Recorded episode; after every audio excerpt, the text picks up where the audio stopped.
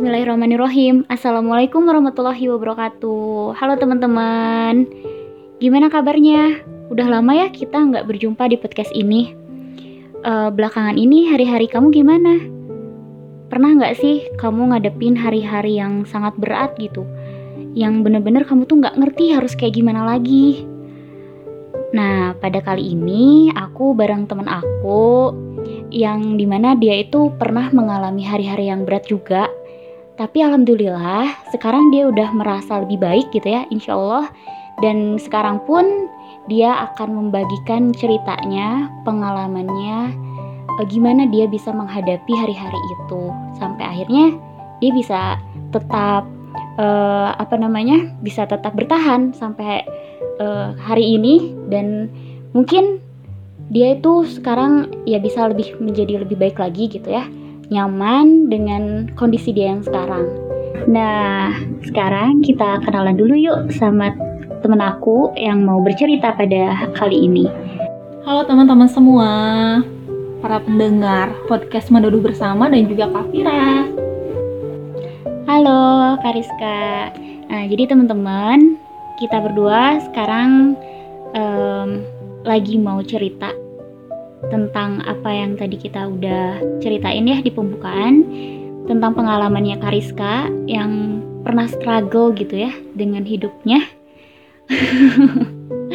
ya mungkin ini terlihat lebay tapi sebenarnya ini penting banget sih teman-teman buat dibahas karena ya kita nggak tahu mungkin di luaran sana teman-teman yang sedang mendengarkan sekarang mengalami hal yang sama dan semoga ini bisa jadi salah satu alternatif lah ya ilmu juga buat teman-teman agar teman-teman bisa tetap survive dengan kondisi sekarang kayak gitu. Nah, uh, Kariska, aku mau nanya dong, gimana sih uh, awalnya kamu uh, kenal dengan mental health gitu? Dan kenapa kamu sampai aware gitu dengan hal itu? Apa sih yang membuat kamu tuh um, apa pengalaman apa yang bisa membuat kamu itu mengenal tentang mental health ini? Boleh dong di-sharekan ke teman-teman yang ada di rumah yang sedang mendengarkan. Oke, jadi gini teman-teman, kalau misalkan kita ngomongin tentang mental health, mungkin uh, bukan ilmu ya mungkin ya Kafira ya. Mm -mm. Uh, di sini mungkin saya juga bukan seorang yang profes profesional dalam halnya, cuma ya di sini juga aku cuma mau ceritain doang pengalaman aku. Kenapa aku bisa jadi aware sih tentang mental health? Pasti juga awalnya dari pengalaman aku sendiri ya bahwa uh, pernah mengalami hari-hari yang berat kayak yang tadi disebutkan. Hmm. mungkin emang sedikit lebay kali ya kedengarannya cuma yang buat yang ngalamin kayak kalian-kalian pasti ngerasa kayak aduh berat banget ya nggak bisa banget dijalanin. Tapi kita tuh harus banget ngejalanin hal itu gitu itu sangat butuh banget perjuangan. Intinya kita struggle banget kan hmm jadi awal mulanya itu aku waktu itu aku nyebutnya mungkin quarter life crisis kali ya. Ah, ini nyambung juga sih kak sebenarnya sama podcast kita yang pertama. Yang hmm. pertama itu kita ngebahas juga tentang quarter life crisis. Cuman kita lebih ke pengetahuan aja gitu, belum nyampe ke pengalaman seseorang gitu. Nah mungkin ini bisa menjadi contohnya kali ya, gimana sih cara menghadapi QLC itu. Oke, okay, kalau misalkan aku nyebut QLC juga bisa kali ya. Jadi kalau misalkan disebutin quarter life crisis itu kan jadi pengalaman kita pengalaman baru kita ya dalam menghadapi fase kehidupan baru di usia 20-an nah mungkin waktu itu posisinya saat aku itu lagi fase perpindahan dari anak SMA kali ya sampai ke masa kuliah yang di mana di perkuliahan itu ternyata masalahnya ya masya Allah ya bikin kita tuh wow banget gitu loh. Oh, ternyata kehidupan tuh seperti ini gitu ya. gak semain-main di SMA iya, gitu ya. Iya, semain-main di SMA gitu dan saat itu aku benar-benar kaget banget ngadepin masalah baru itu gitu. Mungkin masalahnya enggak enggak baru kali ya, cuma mungkin suasananya yang baru. Mm -hmm. Jadi awal mulanya itu aku ngalamin masalah-masalah di kampus yang seolah-olah tuh kayak yang simpel di mana awal mulanya tuh aku kayak ngerasa sendirian banget di kampus. Aku tuh kayak ngerasa kok teman-teman kayak yang gak ada care-nya sama aku ya? Gitu. Kok teman-teman kayak semuanya itu membebankan semua project aku ya? Yang saat itu alhamdulillahnya aku uh, ada kelebihan di salah satu pelajaran mata kuliah yang akhirnya membuat aku dianggap lebih sama teman-teman tapi sebenarnya mereka pun bisa seperti itu cuma mereka menganggap aku sangat lebih gitu hmm. mungkin itu jadi satu beban ke aku yang akunya ngerasa nggak bisa ceritain ke siapa-siapa nih gitu makanya kalau misalkan saat ini kalian lagi ngerasa sendiri ingat ya kalau misalnya kalian itu nggak sendiri banyak teman-teman kalian yang peduli sama kalian. Cuma mereka nggak tahu kalau misalkan kalian itu lagi ada masalah. Kalian bisa ngobrolin baik-baik ke teman kalian. Tapi untuk teman-teman yang emang bisa kalian percaya. Mm -hmm. iya ya karena manusia itu terbatas ya kak ya. Kita nggak bisa tahu isi hati seseorang kalau misalkan iya dianya juga nggak cerita ya ke kita. Dan nggak semua orang tuh bisa membaca kondisi orang lain juga ya. Dan nggak bisa uh, cara menghadapinya kalau teman kita kayak gini gimana kayak gini. Jadinya tuh yang awalnya kita mau menolong tapi akhirnya kita malah membuat dia tuh malah semakin parah. Iya. Ya kayak gitu kan. Ya jadinya aku menganggap ini penting juga sih buat di-sharekan ke teman-teman. Iya bener banget. Ini tuh penting banget buat dibahas karena uh, kalau misalkan kita ngelihat ke dunia luar, negara lain, hal-hal yang awalnya ngerasa sendiri dan gak mau diceritain ke orang tuh jadi beban sendiri kan dan sampai akhirnya ada orang yang gak mau bertahan sama masalahnya sampai akhirnya suicide kan itu masalah yang sangat serius ya akhirnya kalau misalnya kita nggak aware tentang hal itu. Mm -mm, benar banget ya kak. Uh, nah terus apa sih kak yang membuat uh, kamu itu ngerasa bahwa kesendirian kesendirian apa sih kesendirian kamu itu jadi stres yang berat gitu padahal ya tadi ya kalau kita lihat itu mah cuma masalah sepele gitu tapi kok bisa sih jadi stres berat gitu apa sih yang membuat kamu uh, yang men-trigger kamu gitu sampai akhirnya merasakan hal itu? Uh, semua itu proses ya. Jadi satu satu satu proses lah pada intinya. Yang awalnya itu jadi yang tadi aku sebutin masalah di kampus kerasa kayak sendiri banget. Uh, ngerasa kayak temen-temen tuh nggak care banget sama aku gitu ya. Aku ngerasa kayak sendiri banget lah pada intinya di kampus itu. Terus itu menjadi suatu puncak dan alhamdulillahnya aku dikasih libur libur semester kan suka panjang iya. tuh ya. Jadi seenggaknya kita bisa uh, apa ya namanya healing lah ya. Hmm, kan kita harapannya kalau misalkan libur semester tuh healing ya hmm. karena kan kita kuliah udah sangat bang sangat sangat uh, banyak banget masalah tugas kayak gitu. Yang akhirnya kita berniat untuk healing nih kalau libur semester. Dan kodarullah saat itu aku pulang ke rumah dan ternyata di rumah pun lagi ada masalah masalah sama orang tua gitu ya. Yang mungkin kalau misalkan aku dalam kondisi baik-baik aja tanpa ada masalah di kampus aku menghadapi masalah di rumah pun lebih baik gitu ya. Coping aku lebih baik gitu. Tapi ternyata akunya lagi nggak baik ternyata dapat stresor tambahan di rumah. Hal itu tuh menjadi uh, istilahnya itu seperti bom waktu mungkin ya karena sama aku dipendem-pendem-pendem terus. Pada akhirnya aku ngerasa kayak gak ada banget yang peduli sama aku. Di kampus gak ada yang peduli sama aku. Di rumah gak ada yang peduli sama aku. Mungkin orang berpikir stres berat atau depresi itu bang ya harus harus kondisi yang ternyata kita di kondisi kamar yang gelap nangis semalaman hmm. gitu. Sebenarnya enggak. Kondisi kita yang lagi hahihi ketemu sama temen tapi saat sendiri tiba-tiba drop banget nah itu juga bisa disebut satu stres yang berat sih buat aku. Karena aku saat itu ngerasa kayak saat lagi ada temen aku bisa aja gitu. Tapi saat aku lagi sendiri itu satu hal yang sangat berat banget. Gitu nah terus kapan sih kak kamu itu sampai ngerasa sadar gitu ya bahwa wah ini nggak bener sih ini nggak bisa didiemin gitu? Aku harus melakukan sesuatu yang ya ini tuh harus disembuhkan. Nah itu kapan sih kamu ngerasain itu? Apa sih yang bikin aku jadi sadar pada intinya tuh aku ada di posisi aku ingin bunuh diri, aku ingin suicide dan aku sadar itu tuh nggak baik. yang alhamdulillahnya mungkin saat itu Allah masih menyelamatkan aku aku di situ mulai mencari hal-hal yang bisa uh, membuat aku lebih ringan aku saat itu mencari-cari tahu hal-hal tentang psikologi hal-hal tentang psikologi tapi yang itu tuh bisa mengingatkan aku pada Allah gitu. Karena aku saat itu diingetin sama Alvira aku ngerasa kayak aku tahu kok hal itu.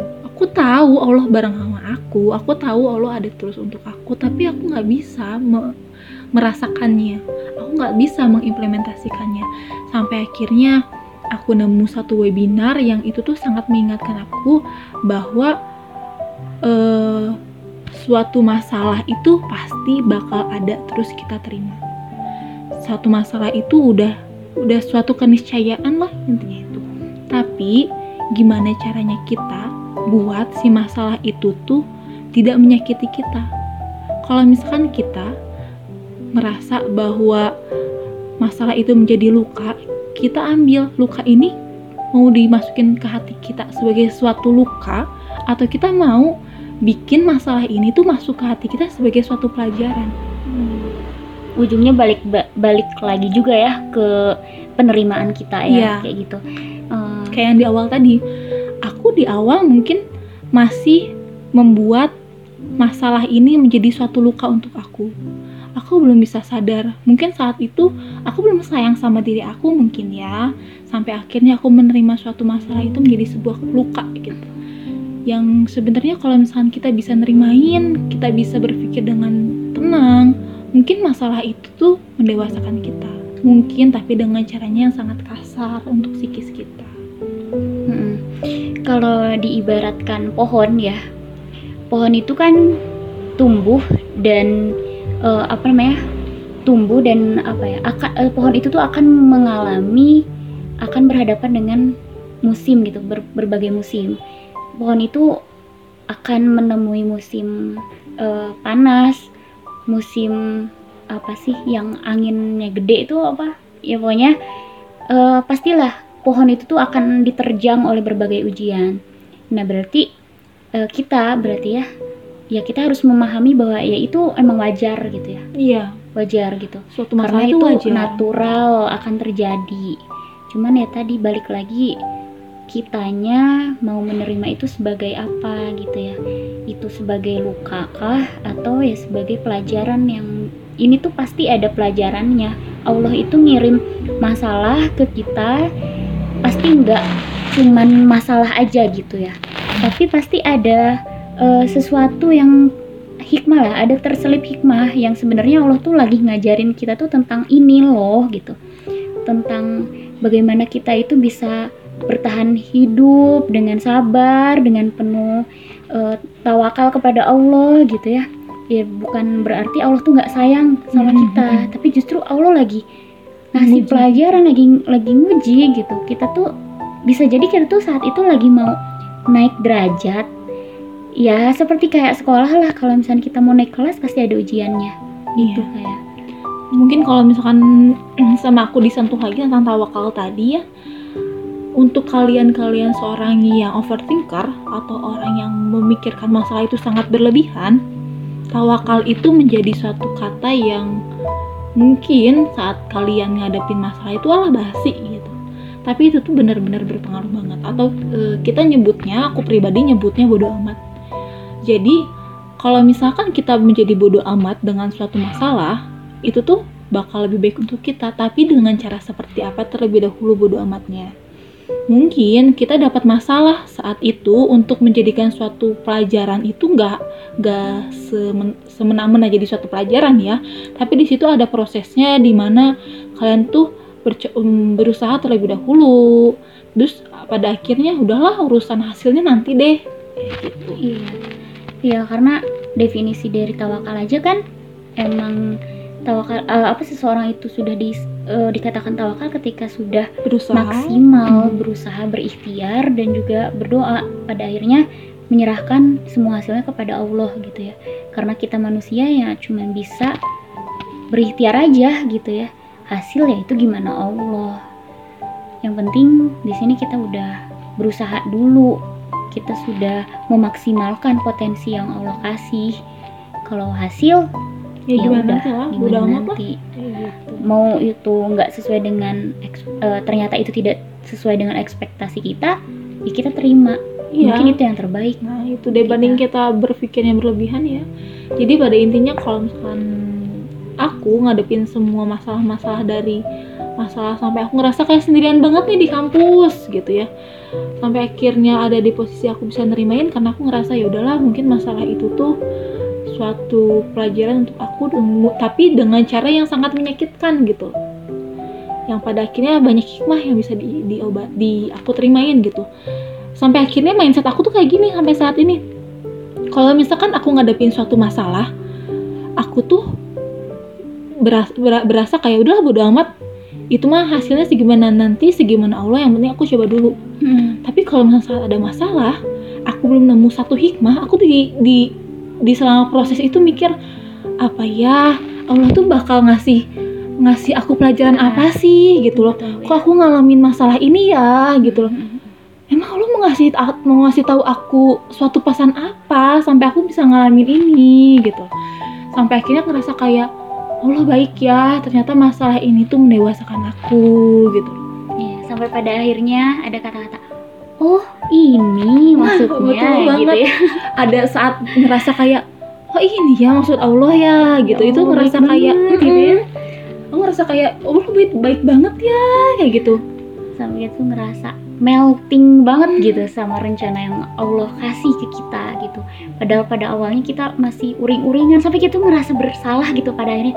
Ya Allah maaf kemarin kita udah apa ya istilahnya negatif Iya, thinking suzon lah, lah ya. suzon gitu. Padahal oh ini ternyata ya hikmahnya gitu ya dan eh, aku lupa sih itu ayat atau hadis ya teman-teman kalau ada yang tahu eh, apa boleh diperbaiki atau mungkin ya teman-teman bisa cek sendiri kan Allah juga em, apa berkat apa ya namanya Allah itu eh, eh seseorang yang beruntung atau seorang yang eh, beruntung itu ya ketika dia bisa mengambil hikmah dari setiap Kejadian. kejadian.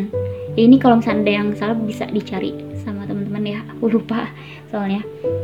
Jadi memang ya kita harus mencari hikmah gitu dari apa pun yang terjadi. Nggak nggak lempeng gitu ya. Nggak malah tadi menyalahkan takdir. Karena kalau kita terus-terusan menyalahkan takdir ya akhirnya kita ngerasa kayak kita nggak hidup bahagia sih nggak akan pernah bahagia Iya. nggak akan pernah merasakan ketenangan gitu ya padahal kan yang disebut dengan bahagia ketika kita sudah merasakan ketenangan gitu ya sehebat apa pun kita di dunia tapi kalau ketenangan itu belum kita dapat kayaknya kita nggak akan pernah bahagia sih Iya, eh, dan kita bisa lihat contohnya ya. Belakangan ini lagi ada kasus yang sangat Iya. kontroversial, di mana beliau ini kalau dilihat dari segi material, wow, masya Allah ya sangat Hmm. rezekinya sangat bisa dibilang cukup banget gitu ya berkelimpahan, tapi ternyata dia masih ngerasa stres, padahal hidupnya dilihat sudah berkecukupan lebih gitu ya, tapi tetap merasa stres ya mungkin karena mereka nggak dapat ketenangan itu gitu. Hmm. Jadi ketenangan itu emang ketenangan batin tuh yang emang bikin kita ngerasa sangat bersyukur dengan hal sekecil apa pun gitu. Kayak misalkan kita ngerasa kayak udah susah banget ya nyari makan, tapi sekalinya nemu makan padahal cuma sama sayur sop doang gitu ya. Tapi rasanya nikmat banget gitu, masya Allah gitu. Nah itu adalah satu hal ketenangan yang emang eh, perlu kita latih sedikit demi sedikit dengan mengucapkan alhamdulillah. Gitu ya. ingat terus sama uh, Allah gitu ya ingat terus sama kenikmatan-kenikmatan yang Allah kasih ke kita ya walaupun hanya sedikit sebenarnya nggak sedikit sih. Cuman mungkin kalau karena kita manusia yang sifatnya nggak ada ujungnya gitu ya jadi kita tuh ngerasa sedikit padahal itu luar biasa sih. Ya, berarti jangan lupa bersyukur gitu ya jadi gimana nih kak? Eh, garis merah atau kesimpulannya dari masalah yang kamu hadapin dari struggle-nya hidup kamu itu eh iya kesimpulannya sampai bisa akhirnya ada di posisi saat ini tuh apa sih?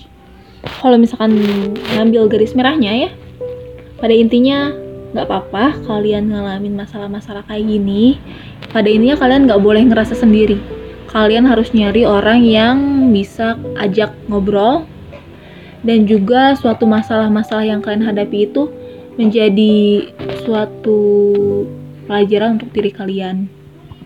Kalian nggak perlu ngerasa kayak kok aku sendirian ya.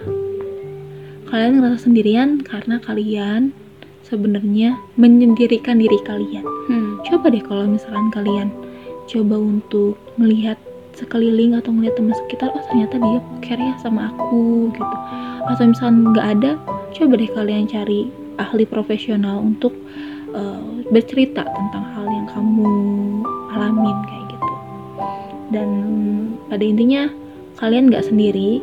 Kalian ada ada teman kalian kalian ada Allah yang pada akhirnya masalah-masalah kalian ini bakal menjadi suatu pelajaran yang sangat berharga untuk kalian.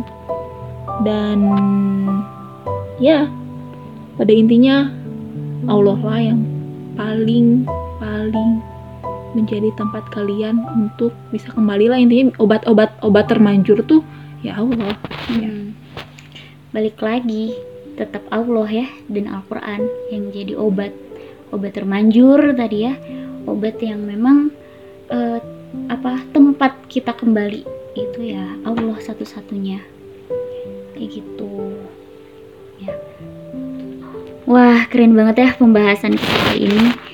Uh, bisa dibilang berbobot, berat Masya banget, masya Allah. Ya karena ini benar-benar ngebahas tentang masalah hidup ya, yang mana mungkin teman-teman juga pernah merasakan itu. Ya semoga cerita-cerita kita kali ini bisa membantu teman-teman yang sedang mendengarkan, ternyata uh, bisa membantu masalah-masalah teman-teman yang sekarang lagi struggle semoga um, bisa cepat teratasi gitu ya dan teman-teman tetap semangat ya pada intinya kita nggak boleh uh, lupa ya sama Allah tetap berpegang teguh sama Al-Quran dan jangan lupa untuk berbagi cerita kepada teman-teman kalian yang memang kalian percaya kayak gitu jangan pendem sendiri intinya itu Uh, makasih buat Kariska yang udah berkenan untuk menceritakan pengalaman-pengalamannya. Makasih uh, juga buat Kalvira yang udah kasih kesempatan aku buat ceritain pengalaman aku yang mohon maaf kalau misalkan agak ngalir ngidul kali ya ceritanya. Ke sana kemari. Oh iya. Ngalir timur ke barat. Iya. Tapi semoga teman-teman bisa mengambil hikmah ya dari cerita kita kali ini um, ya udah kalau kayak gitu kita tutup podcast kita kali ini mohon maaf apabila ada kesalahan banyak kekurangan um, semoga teman-teman semua bisa mengambil hikmahnya. Sampai jumpa di podcast selanjutnya. Assalamualaikum warahmatullahi wabarakatuh